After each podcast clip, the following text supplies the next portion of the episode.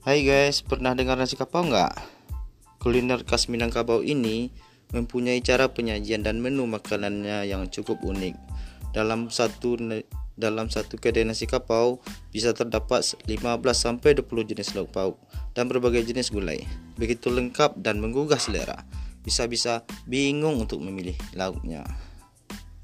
Nah, ceritanya Nasi kapau itu berasal dari Nagari Kapau, Kabupaten Agam yang dikenal pandai meracik makanan.